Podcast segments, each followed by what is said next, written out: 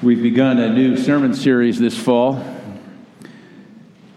removing the mask, exploring the ways in which Jesus gets behind our masks to see who we really are and invites us into transformed relationships. This morning, our text of Scripture comes from the 10th chapter of the Gospel of Luke. It's a story that's familiar to many of us, the story of Martha and Mary. I invite you to listen for God's word. Now, as they, the disciples, went on their way, Jesus entered a certain village where a woman named Martha welcomed him into her home. She had a sister named Mary who sat at the Lord's feet and listened to what he was saying. But Martha was distracted by her many tasks. So she came to him and she asked, Lord, do you not care that my sister's left me to do all the work by myself? Tell her then to help me. But the Lord answered her, Martha, Martha, you are worried and distracted by many things. There is need of only one thing. Mary has chosen the better part, which will not be taken away from her. This is the word of the Lord. Thanks be to God. Will you join me in prayer? Lord God, as we gather here today, we do so to hear your word. We gather here like Mary to sit at your feet and listen to what you have to say. So quiet within us any voice but your own, that we might hear your word. For we pray in Christ's name. Amen. You know, one of the joys of being in ministry is that we often get asked to officiate at weddings, these joyous occasions for families. And I always tell a couple that's planning to marry that there are really two things they have to prepare for before their big day there's the wedding, but there's also the marriage. And though it demands a great deal of time and planning and orchestration, the wedding actually comes and goes. The marriage is more important. And thus, we spend in our premarital sessions much more time focused upon their relationship, talking about their communication and their conflict resolution skills, and about their finances and about their families of origin. For some couples, it's not easy to find a balance between the wedding and the marriage. The wedding just takes over. Now, as a former father of the bride, I know that the details of wedding planning can indeed take over and they require enormous amounts of energy and time, especially on the part of the mother of the bride. I have to tell you, I am so grateful that my wife, Lynn, like Martha, didn't leave any detail of hospitality unattended in the three weddings that we hosted for our children. When it comes to wedding planning, give me a Martha over a Mary any day. And if you're happy to be planning a wedding and you intend to hire a wedding coordinator, you'll want to look for somebody who has all the characteristics of a Martha, not Mary.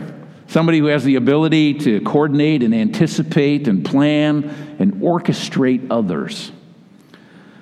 So here we have this story in the Bible about Jesus in an encounter with Martha Stewart. The proverbial hostess with the mostess here. It wasn't a wedding, it was just a dinner party. And Martha's sister, Mary, chose to sit at the feet of Jesus and listen to his teachings and instruction, leaving Martha to do all the work in the kitchen. Now, as best as I can figure it, there were 12 disciples and then Jesus and Martha and Mary and probably their brother Lazarus who was there. So that's at least 16 people for dinner. You ever fixed dinner for 16 people? This is before the time of gas stoves and Kenmore and Cuisinarts. It's a big deal. There's a lot of orchestration. Why is Mary just sitting there? Jesus is out on the road, and Martha says, Come on over to my house. and I'll fix you the best kosher meal you've ever had. Now, just a few verses preceding this story in Luke chapter 10, Jesus tells the story of the Good Samaritan. And Martha, arguably, is doing precisely what Jesus just said to do in that story go and do likewise. In other words, go, help the stranger, take care of those in need. Don't be like those religious officials in the Good Samaritan parable who were concerned about their ritual purity and possible contamination with the world and walked by need on the other side of the street. Martha took all of that teaching to heart, rolled up her sleeves, began to get to work. Every church needs a Martha. Actually, every church needs hundreds of Marthas. People who roll up their sleeves and are ready to get busy. They keep the church moving, they make things happen. Because of the Marthas in the church, the church budgets get balanced. And the buildings get repaired and cleaned, and there are elements on the communion table and babies, gets, gets, babies get bounced on loving knees in the nursery. Food gets served in the fellowship hall. You see, you don't really appreciate the Marthas until Martha is missing. And then all the Marys of the church begin looking for the keys to lock the doors. Marthas are the Energizer bunnies of every organization. This Martha was a live wire. But even live wires need timeout for recharging. So Jesus seems to say, Settle down, Martha. Let's talk. Doing is okay, but there's much to be said about doing nothing, about the importance of listening Mary knows that I'm only here for a short while. I'm passing through here on my way to Jerusalem. I'm passing through from life to death. A few more weeks, and I'm out of here for good. Then you'll need the word even more than you need food. So, your fresh baked rolls are great, Martha. But as they say, you cannot live by bread alone. Now, there's a really good chance here that Martha and Mary were both single people, and their brother too, Lazarus. And you know, sometimes single people don't feel all that comfortable in church. So much of the ministry of churches just kind of feels like it's oriented towards families and couples. But Jesus attracted a lot of people to himself who were single. And as far as we know, many of the disciples were single too. So there's a place for people who are single in the church, for those who seek to follow Jesus. Most rabbis would not dare go to a single person's home for a meal, much less waste their time and effort teaching a woman. I mean, let's face it, this is the first century, and the education of women was not a high priority. And even today in the Middle East, there are places that persist with this devastating idea that the education of a woman is a waste of time and money. But look at Jesus here. He makes Martha and Mary disciples. He doesn't spoon, feed them, patronizing them with innocuous religious platitudes. He gives them the truth of the way it is, even though it's ambiguous, even though it's not easily defined, much more easily lived. He simply says, Martha, come out of the kitchen. Listen to me, learn, and follow me. Now, this story in the ancient world empowered women. Women are to receive education at the feet of Jesus and are to be considered disciples just as well. From the earliest days, women have been equal recipients of God's grace and are expected to sit at the feet of Jesus and receive instruction too. But here's the thing working for the Lord without worship of the Lord will soon burn you out. Even in the church, we can lose our perspective. Church meetings are okay, but only if they're really connected to what the Lord is up to. A church consultant once asked, Do you want your people sitting around making decisions in a committee meeting or going out and making Christians? So we need occasionally to have some quiet, thoughtful time to examine the many good things we do in the church, but which may distract us from our relationships with the Lord. And San Marino Community Church now has a task force on strategic planning that's seeking to do that very thing. So apparently, here, Martha is in danger of losing her perspective on why she's doing what she's doing. This familiar story in the Bible is often something of a condemnation of active and busy lives and an advocacy for more contemplative life, the more reflective life, with less to do and more to consider. And there's a good reason for that shift in the lives of many of us the shift from human doings to human beings. The familiar mantra often heard in the back of our minds don't just sit there, do something. Ought to be reversed occasionally. Don't just do something, sit there. This is what Mary chose to do that day, and the Lord affirmed that Mary had chosen the better part. Why? Well, because ultimately, life is about more than making a living. We have to forge a life. And life is about more than simply stringing together one task after another, one day after another. Life demands a foundation, direction, commitments, ultimate concerns beyond that which our daily routines are ever going to provide. So, though there are innumerable concerns and activities in life which demand our attention rightfully, they demand devotion and they demand our passion, they do not demand infinite attention or unconditional devotion or ultimate passion. They're important and often very important to you and me, but they're not ultimately important. And therefore, it's Mary who's rewarded for choosing the better option. In the corporate world, you often hear language like, remember to keep the main thing the main thing. But one of the Ten Commandments is simply remember the Sabbath day and keep it holy.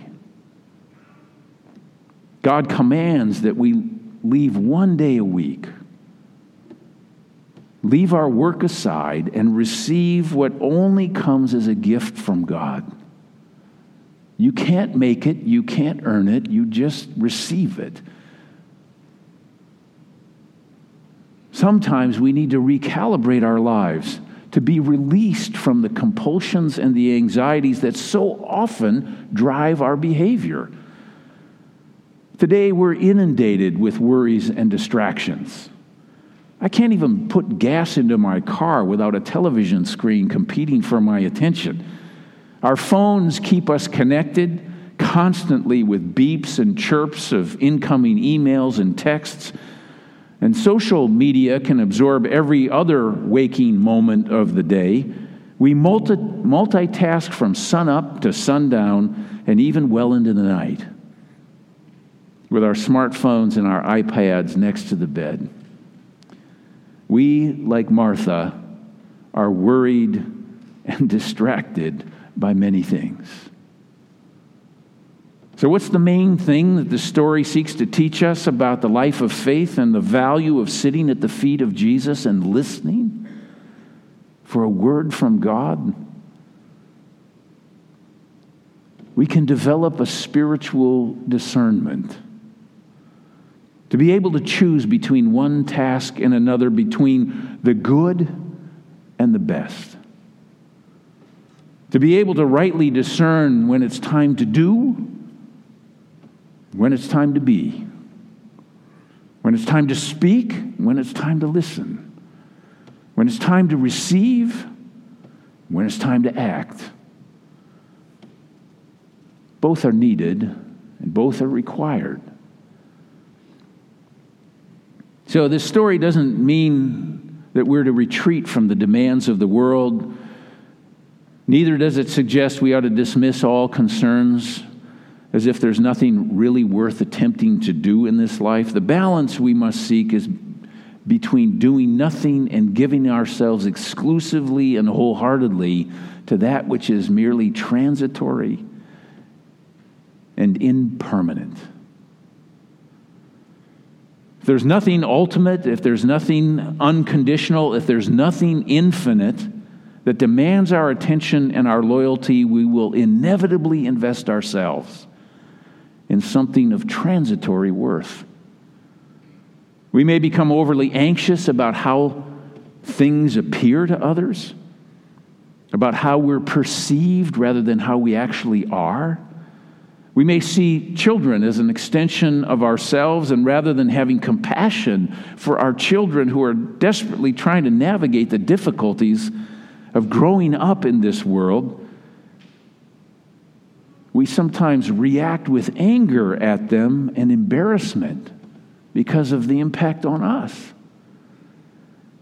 When we become ultimately concerned about that which is not of ultimate value, our lives get unbalanced.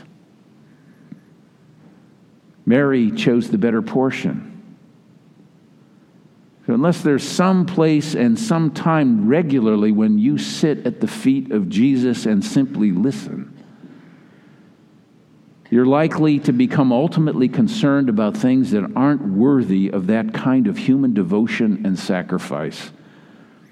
Jesus intends to free Martha and you and me from many distractions and worries. So let me conclude with this. John Calvin, book three of the Institutes of the Christian Religion, has this to say about the freedom, the third part of Christian freedom. He writes, regarding outward things that are themselves indifferent, we are not bound before God by any religious obligation, preventing us from sometimes using them and other times not using them indifferently.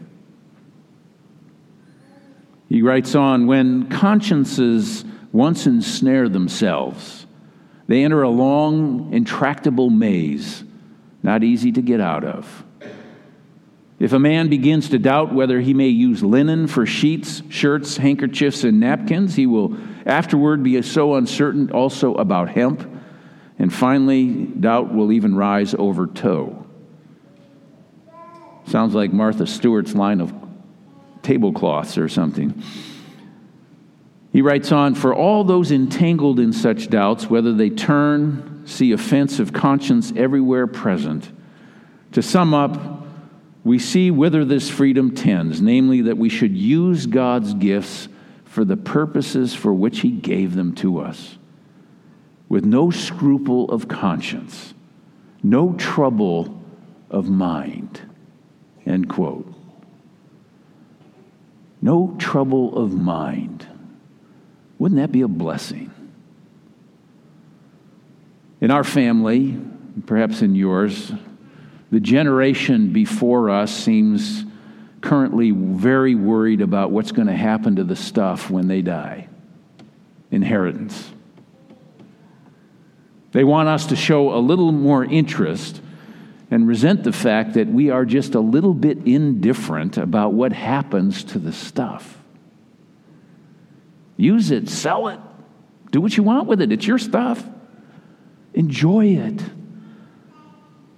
Why spend your final years of this life worrying about what's going to happen to the family home or the cabin or dad's sports car or mom's jewelry.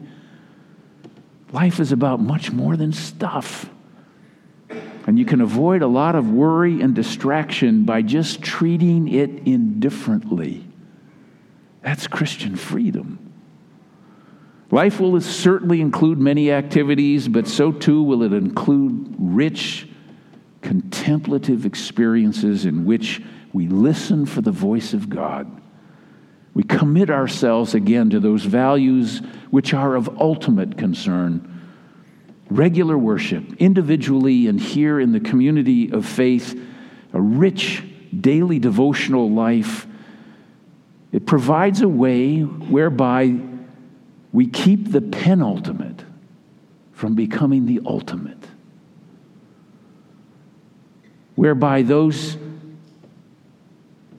things of relative value find their proper place in life, and we're preventing relative value from becoming ultimate value. When life is in balance, it frees us from anxiety, focus our concern upon our Lord and Savior Jesus Christ of ultimate import, and we become recipients of God's grace and mercy. Thanks be to God. Amen.